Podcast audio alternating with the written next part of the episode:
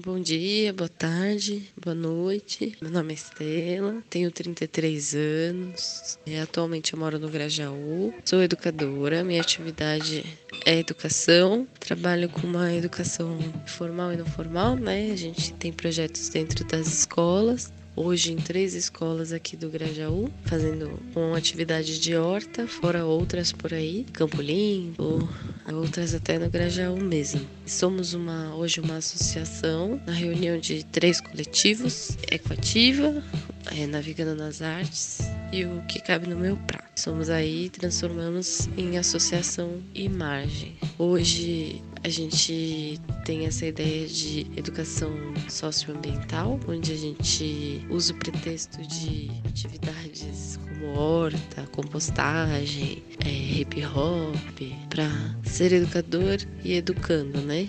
Eu ouvi ontem essa frase e acho que super cabe no que eu acredito, né? O tempo todo é uma troca, o tempo todo é uma transformação de si e do outro. Muito diferente dessa ideia de formar um cidadão, né? Formatar um cidadão. Então hoje a gente é, não está conseguindo realizar atividade remunerada devido a essa pandemia.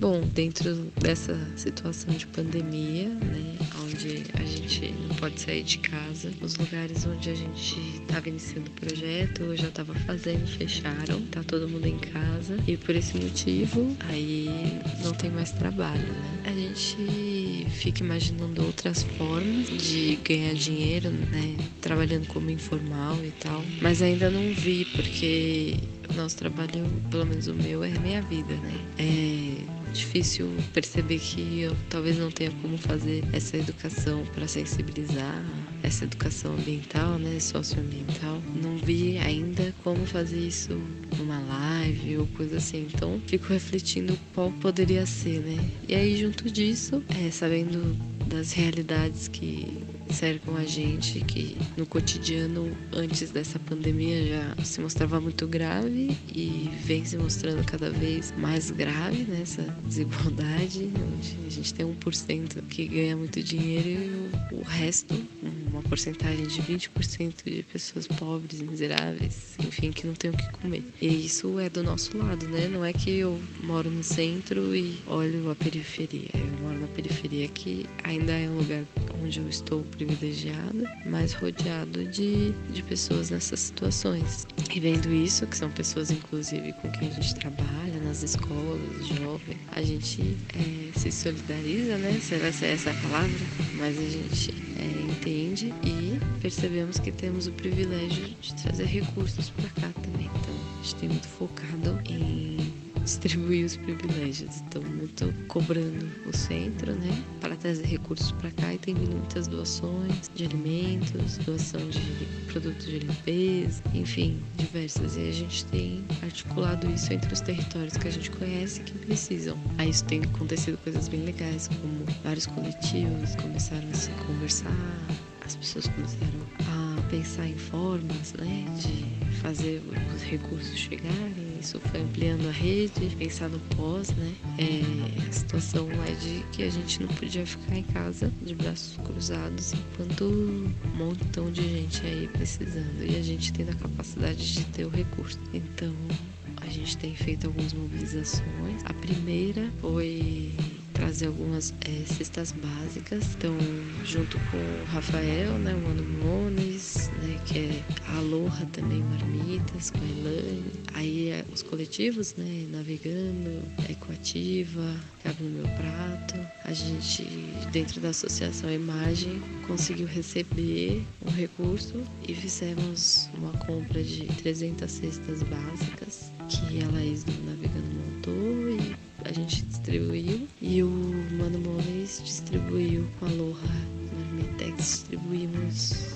várias marmitas aí durante a noite, pelo dia. E aí depois disso só foi aparecendo mais cesta básica para doar, e aí fomos articulando, né? Junto com o Grajaú Faz Assim, que também distribuiu algumas cestas, é, o Instituto Anchieta, aí agora vai surgindo mais lugares, né? Associação Vila Arco-Íris, Associação Unidos da Toca, a galera assim que tá na beira do córrego mesmo. E a gente tá se unindo para fazer mais coisas acontecer. nascerem. Aí agora a gente ganhou uma campanha que a gente vai distribuir é, 220 cestas com, básicas com orgânico. Tá chegando um zine que a gente produziu, né, de informações sobre imunidade, informações gerais. E a ideia é distribuir isso para as famílias. É, um, é uma quarentena média, né? Porque a gente tá com todos esses corres e trabalhando. É, não posso falar tanto quanto, porque realmente era muita saída, né? Mal parava em casa. E agora existe uma diferença, né? Da gente fica mais em casa e a quarentena são várias reflexões, né? Tanto uma projeção de que quando tudo isso acabe as pessoas realmente possam se sensibilizar com o meio ambiente, se sensibilizar com, né? com o outro, enfim, sei lá, menos consumir, sei lá, a gente vai acreditando que as reflexões podem mudar. Mas percebendo que isso pode ser também uma decepção, né? Quando chegar lá, nada vai ter mudado, as pessoas vão continuar seguindo desmatando, mesmo porque, mesmo na quarentena, a galera continua desmatando, né? Então a quarentena é um pouco difícil, porque você sabe que na real também na rua já estão todos se matando, mas aí é como se perceber dentro disso. É tão incongruente, né? Porque se fecha os comércios, é, mas putz, demite todo mundo e até as outras empresas né, de construção de carros, essas coisas estão demitindo, reduzindo horas, pagando menos. Então o que, que pensar diante disso, né? Assim, não tem como entrar no não entrar em, em caos. É o presidente, e aí tudo isso é uma quarentena. Aí você vê os países fazendo coisas que realmente reduziram casos, né? Exemplo da Argentina, que começou mais ou menos na mesma época que o Brasil, e tem assim 100 pessoas mortas, enquanto que o Brasil já está em 4 mil e a gente nem sabe se é esse número mesmo, né? Porque não tem teste. Muita loucura, gente. Mas é isso, É difícil conviver na quarentena imaginando que tá um caos, né? Tá um caos. E aí é fazendo micro mesmo. Porque se a gente se desesperar também do caos, só vira mais caos. E aí gera muita violência.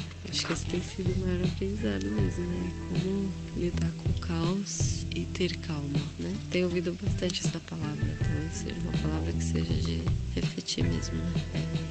Como ter calma. Eu acredito que o caos, eu acredito que o caos, tanto exterior quanto interior, só passar quando as energias ficarem calmas. E do jeito que tá, é uma guerra travada, né? Ou você é natureza ou você não é. Não tá dando pra ficar no meio termo, né?